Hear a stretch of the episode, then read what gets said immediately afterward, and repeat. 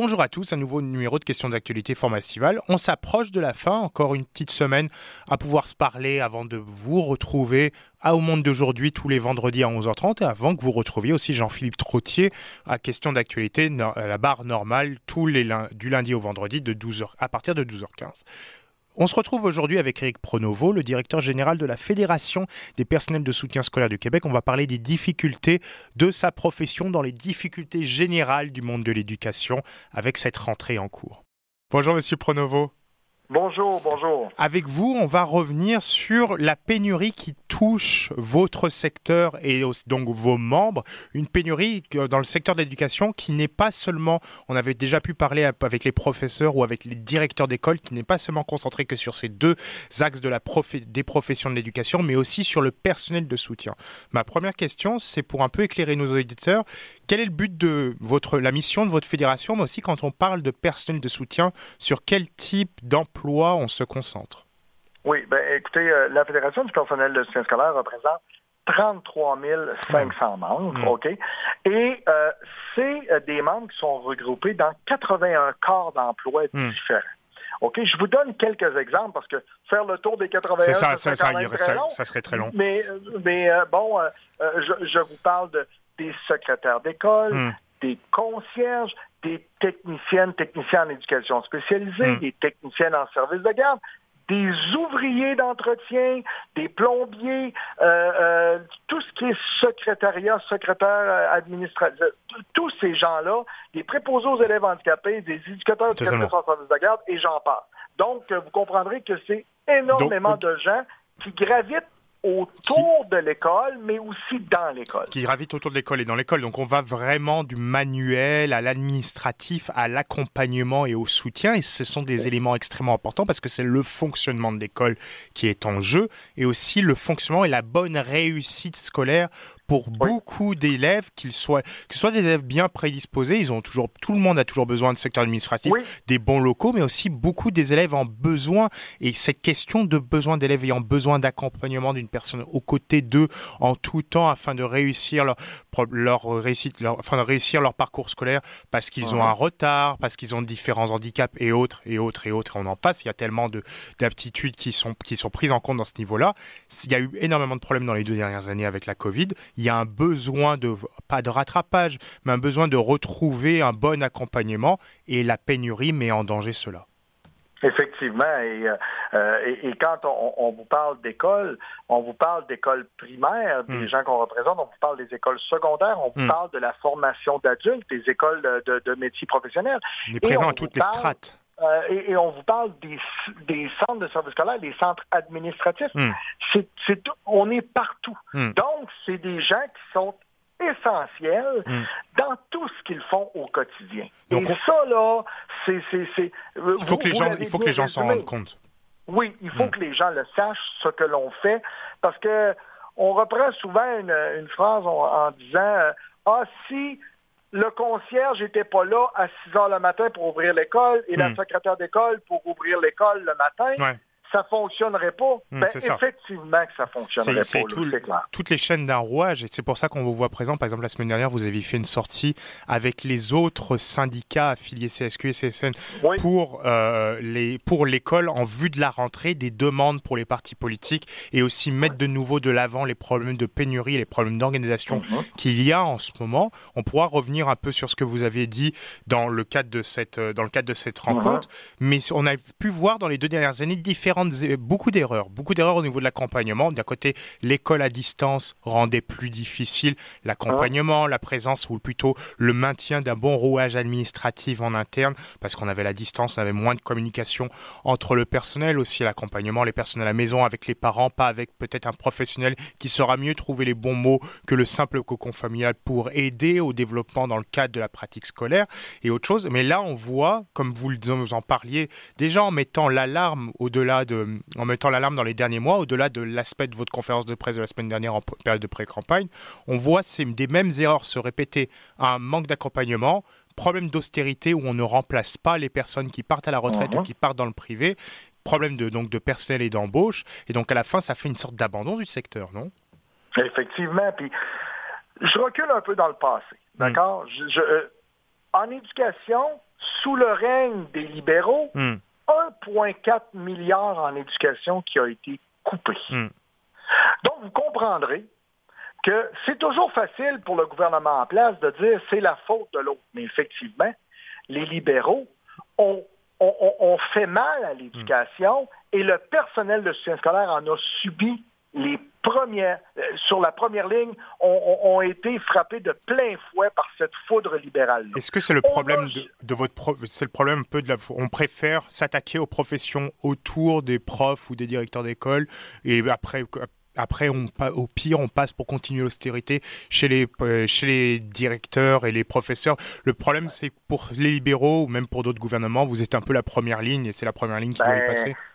Puis c'est toujours plus facile de couper ces gens-là euh, euh qu'on qu'on voit moins, qui, euh, où l'école, on, refaire moins à l'école. Mais maintenant, ça change. Hmm. Maintenant, c'est en train de se transformer. Hmm. Parce que ce côté essentiel-là au quotidien du personnel de soutien scolaire fait que hmm. ben, on n'a plus jamais réinvesti autant qu'on a coupé au Québec. Donc, quand on entend que, exemple, le gouvernement Kakis nous dit j'ai investi en éducation. Je m'excuse. Vous avez fait un rattrapage, vous avez, pas fait des sommes, mais vous avez un rattrapage de 1,4 milliard. Hmm. Donc, l'effet que ça a, l'effet que ça a sur le terrain pour les membres qu'on représente, hmm. ben, écoutez, bon, euh, on coupe dans les services directs aux élèves, hmm. hein, très clairement. Il y a des enfants, comme vous avez dit tout à l'heure dans votre préambule, qui ont des besoins. C'est des situations alarmante. C'est des situations où on se dit, bon, je peux pas te donner plus que 20 heures d'accompagnement avec une éducatrice spécialisée. Hmm. Je vais t'en donner juste 15 parce que je dois donner 5 à l'autre.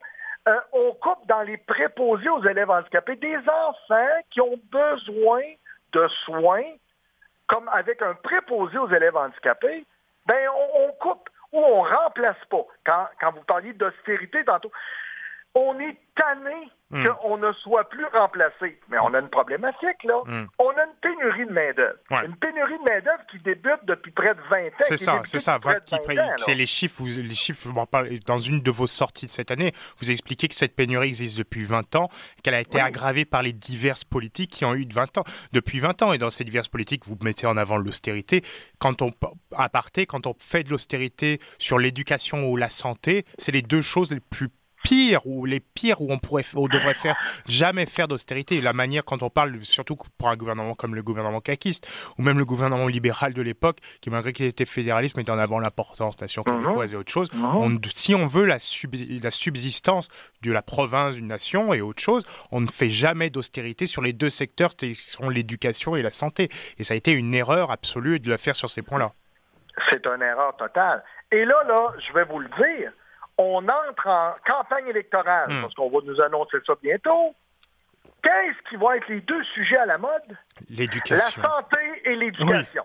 Là, on va nous promettre la lune. C'est ça. Mais là, je vous le dis, là, le personnel de soutien scolaire est tanné hmm. de ne plus être considéré. Le, personnel de soutien scolaire est tanné hmm.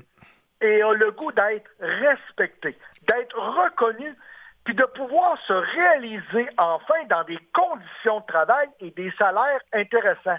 Moi, là, je vais vous donner un exemple. Hmm. Quand moi, je suis rentré en 94 au, centre de service scolaire à Québec, parce que moi, je viens du centre de service scolaire des premières seigneuries à Québec, on passait deux entrevues, on passait euh, un examen écrit, hmm. et quand on franchissait l'étape, on était heureux de travailler au hmm. centre de service scolaire, à la commission scolaire. C'était, c'était, c'était un employeur de choix. C'est ça. Et, maintenant, ben, le Tim Horton nous challenge maintenant. donc, au, niveau des conditions de travail, donc là, on a le salaire, mais aussi, est-ce qu'il y a peut-être aussi une manière comment le travail est organisé, les rapports hiérarchiques, un aspect beaucoup moins humain, beaucoup plus technocratique et robotique, tel qu'on peut le voir dans beaucoup d'administrations qui se sont centralisées dans les 20, voire 30 dernières années, où l'aspect humain s'est perdu. Et quand on voit dans le privé, où le privé propose, certes, au-delà des bons salaires, une manière de fonctionner à beaucoup plus à taille humaine, à échelle humaine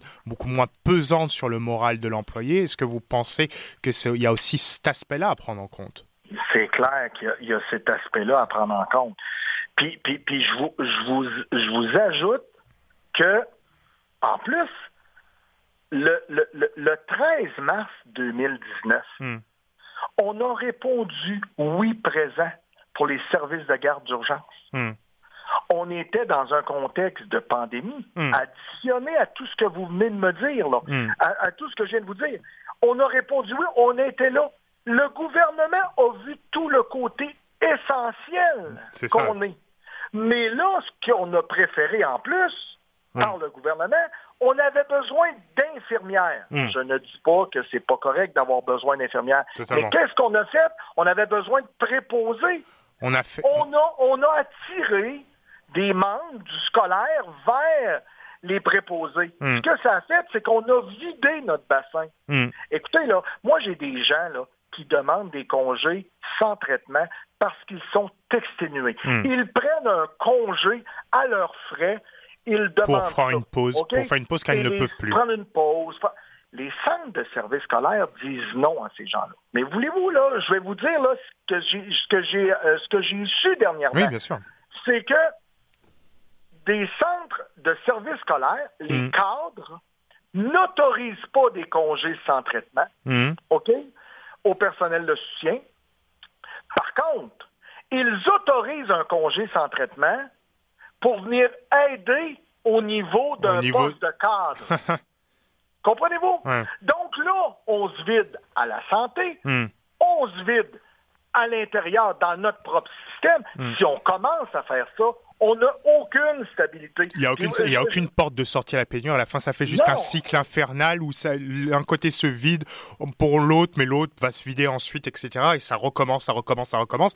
Et les problèmes perdurent sur le long terme sans avoir besoin d'investir, évidemment, de l'autre côté. Effectivement. Puis hmm. euh, je vous ramène à ce que je vous ai dit tout à l'heure. OK? Hmm. Les gens du personnel de sciences scolaires demandent le respect. Hmm. Le respect de leurs tâches. OK? Le respect du personnel de soutien. Hein, euh, de ne pas les surcharger. Parce mm. qu'on a alourdi les tâches, parce qu'on leur demande plein d'autres tâches connexes, mais on n'a pas augmenté les heures. Mm. Ça, il faut que ça s'arrête. La reconnaissance, le travail de collaboration essentiel. Vous savez, là, vous travaillez en équipe, mm. OK? Et de temps en temps, vous avez besoin d'une certaine concertation, vous avez besoin de travailler ensemble pour se prendre du temps pour dire quel angle qu'on lui donne, quelle stratégie, on travaille comment avec l'enfant, avec... Ben, ça se fait plus, ça. Ça se fait sur le coin de la table, quand la cloche sonne, quand tout le monde est parti, quand ça se fait à une vitesse incroyable. Donc, on est toujours en mode urgence. Hmm. Puis, tout ça, ben, ben ce qu'on se dit, la réalisation, hmm. là, ben, elle permet que ce personnel-là puisse se réaliser dans des conditions intéressantes. Hmm. Moi, là, je comprends pas. nos solutions, là, c'est pas compliqué, là. La précarité frappe 70% de nos membres. Meilleur, meilleur, meilleur, salaire, meilleures conditions de travail, meilleures, possibilités. Ça serait vos demandes pour la campagne à venir. Oui. Puis écoutez bien, là, quand j'ai encore des gens hmm. qui font 7 heures par semaine, 10 hmm. heures par semaine, hmm. quand on me dit qu'il y a une pénurie d'emplois... En fait, il y, a y, a un surplus de temps partiel plus qu'une pénurie d'emplois. Ben, voyons donc, voyons donc. Je vous, donne, je vous donne une statistique, OK? Là, une, une, petite dernière, là, vous allez voir, là, je vous donne ça, là. Euh, ben, je, trouve, euh, écoutez, des, des, des, euh, des surveillantes d'élèves au Québec. OK, là, partout au Québec, là, des surveillants d'élèves, il y en a 21 223 surveillants, surveillantes d'élèves. Hmm. Partout au Québec. Hmm. D'accord? C'est quand même beaucoup. Ça, c'est en, individu en individuel. Ouais. Est-ce que vous voulez savoir en équivalent temps plein? En, combien en, en équivalent temps plein, allons-y. 1850. Donc ça, donc ça veut dire qu'en fait, la majorité sont juste à temps partiel, donc on les embauche pour... C'est du comblage de trous plus qu'autre chose, alors qu'on pourrait utiliser ce, nombre de membres pour faire vraiment du temps plein, avoir une présence en tout temps de surveillance. C'est 91,3 de précarité. Hmm, c'est quand même incroyable. Puis là, j'en ai d'autres Des techniciens en éducation spécialisée, là, hmm. au Québec, en individuel, il y en a 17 900. Hmm. Ça, c'est des gens qui travaillent avec à régler des situations soit de comportement, de, de, pédagogique, en collaboration avec les profs, écoute. Puis, en équivalent temps plein, c'est 7300. C'est une, ça, c'est une problématique, surtout quand on voit au niveau de l'embauche, quand on sait comment c'est fait, c'est le problème d'une approche comptable de comment on va embaucher telle ou telle personne pour que ça joue sur tel ou tel bilan et tel ou tel compte. alors qu'en fait, on est plus dans l'aspect pourquoi avoir une approche comptable dans le cadre de l'importance d'un emploi qui sert au rapport humain? Et ça, c'est un problème qui existe depuis tout le temps, qui n'est jamais réglé. Vient la question suivante, c'est en votre sortie de la semaine dernière, vous expliquez que le problème, c'est avec le ministre Roberge, par exemple, qui explique que tout le monde aura un, professeur, tout le monde aura un personnel d'accompagnement, de soutien à la rentrée. Il n'y aura pas de problème à la rentrée. En réponse à cela, vous expliquez que M. Robert est jovialiste. Donc ma question sur le, sur, qui vient à suite de ça, c'est est-ce qu'il est vraiment jovialiste, mais surtout est-ce que c'est la bonne personne pour le job quand on voit le nombre de, sorties que vous et vos différents collègues des autres syndicats ont pu faire sur ce ministre depuis sa prise en poste? Écoutez, moi, là, dès le début, là, pour avoir eu des discussions dans sa première campagne électorale avec M. Hmm. Roberge, je lui avais dit que j'étais heureux de voir quelqu'un qui avait travaillé dans une école, hmm. qui avait été enseignant, arriver enfin comme ministre de l'Éducation pour nous donner un coup de barre en éducation. Bon.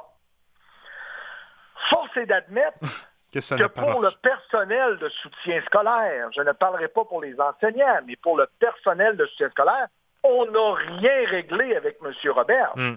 M. Robert, je peux nous dire, oh, on a investi, on a, on a ajouté du temps pour les récréations, on a, on a ajouté tout le temps des miettes pour tenter de faire un pain, mais de faire croire à la population qu'on a fait un pain avec des miettes. Hmm. Mais c'est pas comme ça que ça fonctionne.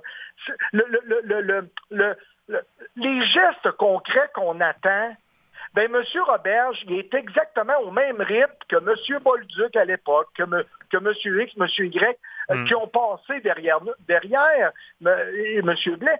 Hmm. Écoutez, c'est à ce rythme-là. Écoutez, là, moi, là, euh, je, euh, les chiffres que j'ai, là, en ce moment, là, j'ai ai trouvés des centres de services scolaires, les chiffres que je vous ai donnés. Hmm. Monsieur Roberge, lui, dit il va y avoir il y a une pénurie de 700 enseignants.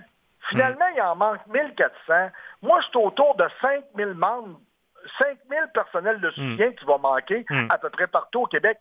Dans les 33 500 que je représente, il reste encore 4-5 000 postes à combler. Pour la rentrée. Puis là, ben, oui, M. Robert, c'est un jovialiste, parce qu'à une semaine, à une semaine de la rentrée scolaire. Alors que les chiffres sont connus. Du monde, alors, que... les chiffres sont connus. Hmm. Mais monsieur, je veux juste vous dire que l'année passée, à la même date, hmm.